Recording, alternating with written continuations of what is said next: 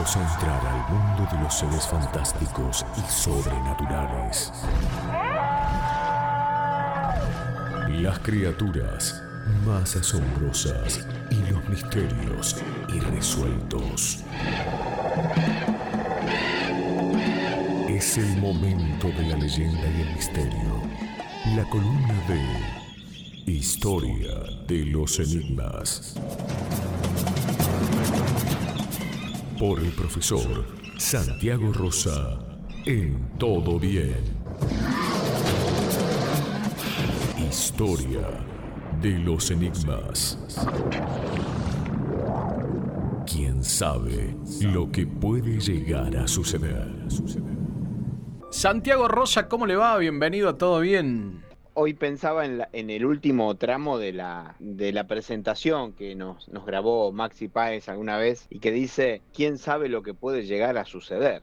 Hoy tenemos un tema eh, que nos han reclamado muchísimo, muchísimo, muchísimo los oyentes, que es, son las profecías de Benjamín Solari Parravicini. Nació en la provincia de Buenos Aires en 1898 y falleció también en Buenos Aires un 13 de diciembre de 1974. Benjamín Solari Parravicini era el integrante de una familia de ocho hermanos, su padre era psiquiatra y desde temprana edad manifestó que veía cosas, como por ahí ven todos los chicos, que ven su, su amigo invisible, su adita, su esto, su lo otro. En fin, él le dejaba, por ejemplo, eh, comida a un duende que dice que lo visitaba permanentemente. Su papá, que era psiquiatra, le hacía estudios, pero le decía que tenía todas las características de un loco sin serlo. Incluso él iba a un colegio religioso, que era el colegio de los hermanos maristas, y le preguntaba a los sacerdotes que estaban a cargo de la educación si él tenía algún problema cognitivo, y le decían que para nada. Pero era diferente a todos los hermanos, un niño extraño. Por supuesto, sufrió lo que hoy entendemos como el bullying, se burlaban de él, lo apartaban. Sin embargo, bueno, la primer predicción que tiene es la de la Primera Guerra Mundial, la, la conocida como la Gran Guerra. En ese momento no era la Primera Guerra Mundial porque no, no estaba la Segunda, ¿no? Y él la predice y ya empieza a sorprender a su familia porque tenía un don de anticiparse a las cosas. Benjamín Solari Parravicini salta a la fama o se lo conoce cuando predice la caída de las Torres Gemelas. ¿sí? Las Torres Gemelas, eh, ayúdenme, 11 de septiembre del 2001, ¿verdad? Sí, señor. Él lo predice en la década del 30. O sea, se anticipó con mucho tiempo. ¿Y de qué manera lo, predecía? Él, a diferencia, aunque fue llamado el Nostradamus argentino, a diferencia de Nostradamus, lo que hacía Parravicini era pintar. Pintaba, hacía unos dibujos, unas pinturas, y abajo de esa pintura le ponía una pequeña leyenda. Y así se puede leer justamente una pintura donde dibujó la Estatua de la Libertad, donde se ven dos torres. La verdad que es escalofriante ver eso porque cuando, cuando ocurrió lo del atentado de las Torres Gemelas se volvió a esa pintura que se llaman psicografías o dibujos premonitorios porque él cuando siendo de una familia acomodada y rica, él eh, elige la pintura. En realidad tiene una vida bastante eh, licenciosa, por así decirlo, porque es, es todo un bohemio, se dedica a la bebida, a la noche, a las farras. Por eso contrasta tanto la idea de que en realidad los que son capaces de tener estas premoniciones son santos y él, era una persona que tenía una vida, si se quiere, reprochable. Pero en algún momento él tiene una experiencia mística que lo revela, a partir de la cual una voz interior, que en algún momento identifica con un personaje llamado Fray José de Aragón, le va a permitir hacer una serie de dibujos que comienza a hacer sin saber nada de pintura en forma muy, muy autodidacta, pero que posteriormente deja más de mil psicografías en un periodo que va desde 1936 a 1972, eh, dos años antes de su muerte, donde predice un montón de cosas. Entre ellas la llegada de la televisión, la carrera espacial, la comunicación satelital, la fertilización in vitro, la llegada de Hitler al poder, la llegada de Fidel Castro, incluso hay profecías de orden nacional que habla de ciertos eventos, por ejemplo, profetizó, entre cosas, la llegada del Papa Francisco, pero de una manera extraordinaria, que llama mucho la atención. Y los estudiosos de las psicografías de este personaje, sobre el cual podríamos estar hablando mucho tiempo, porque en su casa pasaban cosas muy extrañas, él tenía comunicación con, con fantasmas, para él eh, esa, esa cuestión era natural más que sobrenatural, entre tantas profecías, lo que hace Benjamín Solari y Parravicini es profetizar la llegada de un famoso hombre gris para nuestra República Argentina. Un hombre gris que va a ser quien va a salvar a la Argentina. Claro, las psicografías, si nosotros las vemos, esos dibujos, tienen un montón de leyendas abajo y, y, se habla como en un tono profético, no hay una coherencia en el texto, ¿no? Pero entre tantas cosas, se cree, por ejemplo, que profetizó la actual eh, pandemia del COVID. ¿Escucharon lo que dije? Sí. ¿Eh? ¿De qué manera? Es llamativo. Mm. Entre tantas cosas que él dice, mira, yo noté una profecía que dice, Argentina es vacía porque vacía debe permanecer hasta la llegada del hermano mundo herido en los fuegos. Argentina, si a tiempo es salvada, salvará. Argentina sufrirá en pequeño lo que el mundo sufrirá después. Argentina será luz, dice en algún momento. Llama bastante la atención, ¿verdad? Argentina, si a tiempo es salvada, salvará. Salvará a los demás. Lo más sorprendente, lo más sorprendente, eh, en un momento en una de las profecías dice, Argentina, 1938, ¿eh? Argentina conservará sus parcelas vacías del mismo modo que los hospitales sus camas a la espera de la llegada del sobreviviente del humo y el fuego. Habla de parcelas y camas vacías. Es, es muy inquietante. Él habla de, de, Neuquén también, ¿no?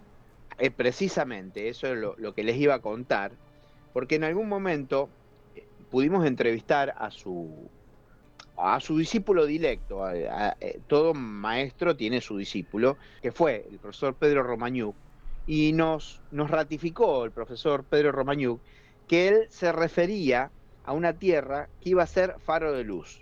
Y en una psicografía del año 1972 pone, en la tierra argentina un nuevo faro. Tres puntos, Neuquén. Caminante, tú que observas, Ve a la playa de arenas argentadas. Allí aguarda la paz el faro de faros. Eh, nosotros podemos decir a qué playas se refería, ¿no? Porque parecería que es, pero se refiere a Neuquén.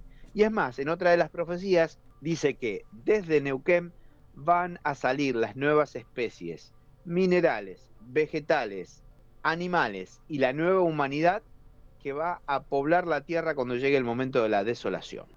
Y habla de la, de la costa rionegrina también.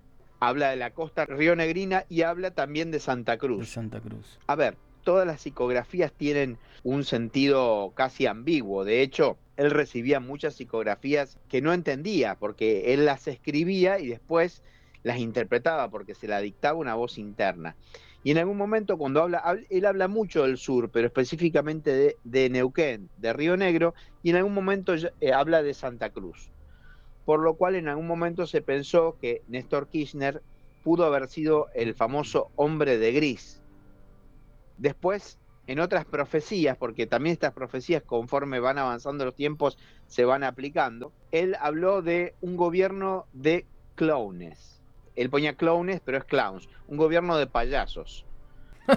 sin, sin ofender y sin, eh, sin, ofender a los actividades partidarias, pensar eh, que qué payasos nos han gobernado, de acuerdo a las psicografías de Benjamín Solari y Parravicini, eh, el sallo le puede caber a más de uno.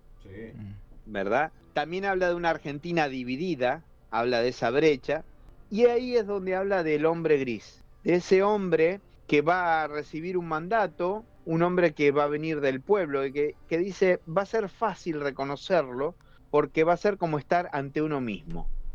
A ver, es muy amplia la definición, ¿no?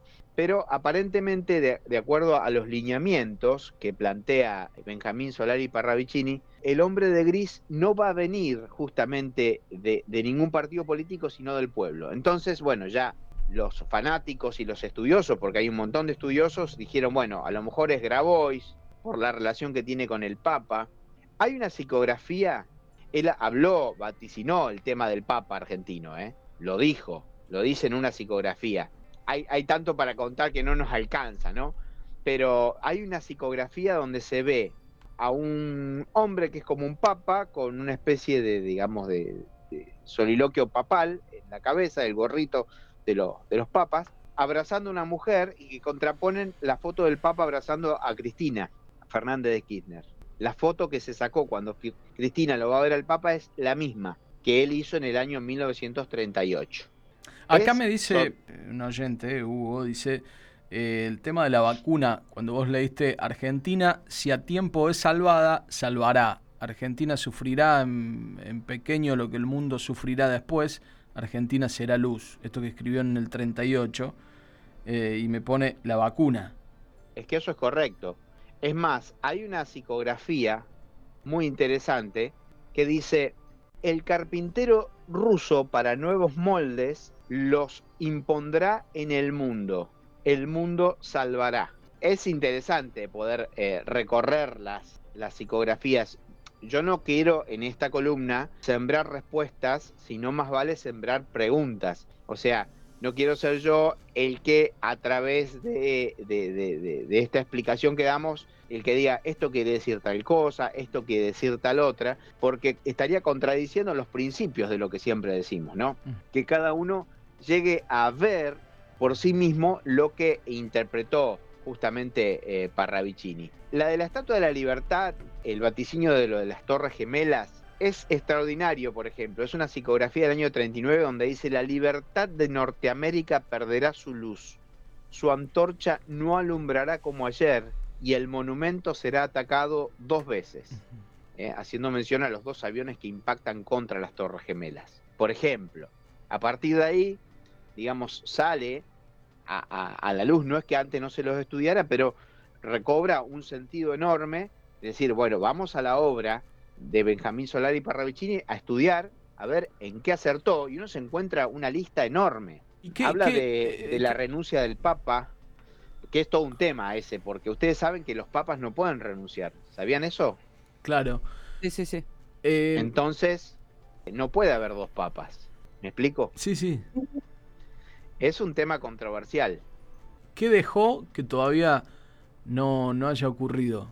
Bueno, básicamente él habla de, una, de una conflagración, de una guerra, de un, más, que nada de un estallido social eh, a nivel mundial, eh, del cual Argentina no va a ser la, excepción, pero que en Argentina se va a dar, eh, habla de la Argentina volverá a tener su revolución francesa. La revolución francesa fue cuando Francia se declara república y, y los reyes, que lo gobernaban en forma despótica y absolutista, eh, son pasados por la guillotina, ¿no? No le estoy dando ideas a nadie yo, porque si no, la columna se va a transformar por ahí en una apología de cosas que no queremos. Estoy contando lo que pasó, pero habla del surgimiento de un hombre gris que es un líder de origen popular y ahí se entronca con, con otra profecía que son las profecías de Don Orione. Ustedes conocen la obra de Don Orione, el cotolengo de Don Orione.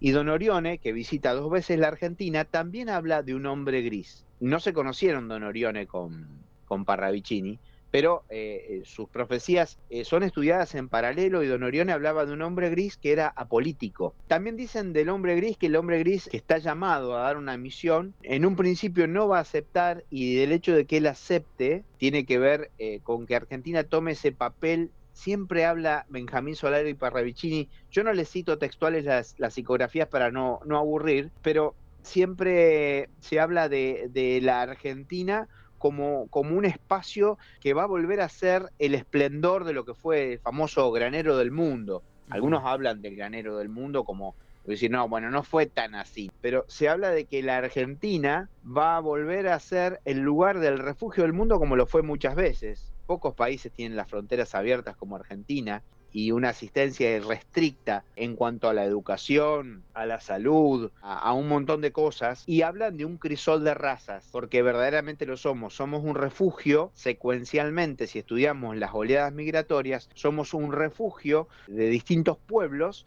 que no se habla de razas, se habla de distintos pueblos, cuya riqueza genética le van a permitir a esta nación justamente volver a, resurgir y no solamente volver a resurgir, sino convertirse como un legado en ayudar al resto de los países del mundo.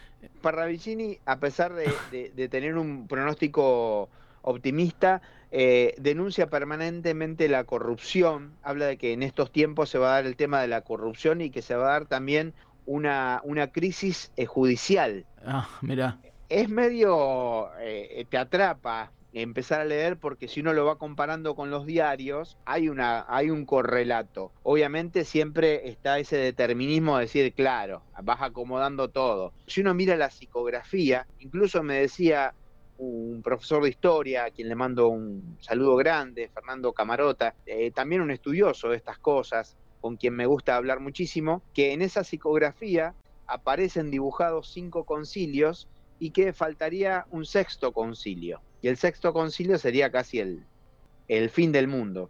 Que el fin del mundo no se, no se plantea como un fin que se termina todo, sino como el fin de una era. Más que eh, querer decirles cuando Benjamín Solari Parravicini dijo esto, era esto, más que esto, yo lo que quisiera es que invitarlos a que vean sus psicografías.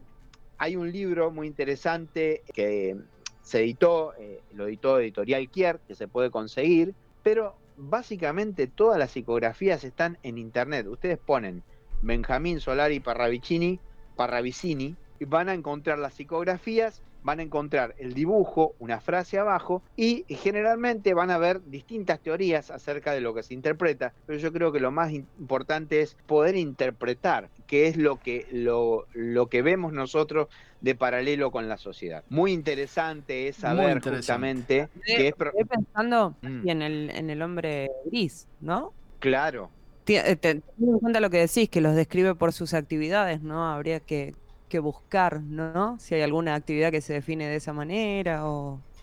En algún momento se habló de, Kirchner como alguien que venía desde el sur, porque nombraba Santa Cruz. Después se, dijo de, Macri, de, que Macri era, eh, como era un tibio, no sabía definirse, venía más vale desde, desde la, parte empresarial, pero se habla de un hombre muy particular en el cual todos nos vamos a identificar. Yo hasta ahora no, no, no haciendo un esfuerzo, no reconozco una, figura política que, que, nos dé esta idea. Yo tampoco, no, por eso me quedé, me quedé pensando porque veía también la psicografía esa de la que mencionabas vos de la Argentina y bueno, es eh, atrapante el tema. ¿eh? Claro, mm. claro, porque eh, cuando uno compara las fechas, uno está bueno comparar la fecha porque decir, ah, claro, si se murió, pero él fallece en el año 74, pero las psicografías de fines de los 30 describen casi todo el acontecer del siglo XX y bueno, y muchos hechos que se dieron en el siglo XXI. Lo que pasa es que hay toda una cuestión con el COVID y también hay a lo mejor una falta de gusto de, de, querer relacionarlo, pero no, no podemos dejar de relacionarlo, de verlo, de entenderlo no es una visión desesperada. De todos modos, eh, el panorama que plantea es justamente eh, un panorama auspicioso para la Argentina y más para nuestra región. Él habla de que Argentina va a salvar al mundo si se salva a sí misma. Argentina es vacía porque vacía debe permanecer hasta la llegada del hermano mundo herido en los fuegos. Argentina, si a tiempo es salvada, salvará. Y dice, Argentina será luz. Pero habla de en Argentina, un nuevo faro, Neuquén. O sea, está planteando que nuestra tierra de Neuquén habla de Río Negro, habla de Santa Cruz, habla mucho del sur, pero habla específicamente de Neuquén, ¿eh? como una tierra de promisión. Si nosotros recorremos mentalmente lo que aprendimos en la escuela primaria, vemos de que eh, Neuquén tiene todo, tiene ríos, tiene montañas, tiene agua, tiene recursos y tiene la capacidad de albergar a gente de todos lados porque permanentemente viene, vive llegando gente a Neuquén y encuentra aquí una tierra de promisión.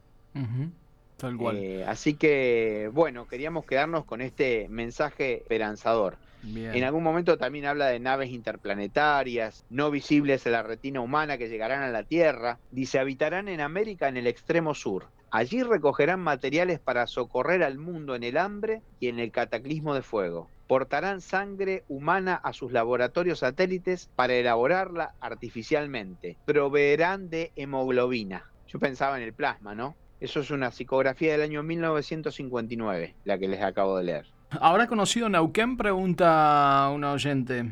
No hay registro de que se, se haya movido de, de, Buenos Aires. Él, si bien nació en Vicente López, tenía su casa en el barrio de Montserrat y llevaba la vida de todo porteño, era casi un dandy. Sus hijos y sus nietos dicen que no se privó de ninguno de los gustos, pero no que viajara. Pero había una voz interna que lo llevaba a conocer como Julio Verne, que no viajó tanto y eh, describió lugares del mundo sin haberlos visitado la Patagonia entre ellos. Algo hay de mágico en esta tierra. Hasta el próximo sábado. Chao, Santiago. Hasta el sábado.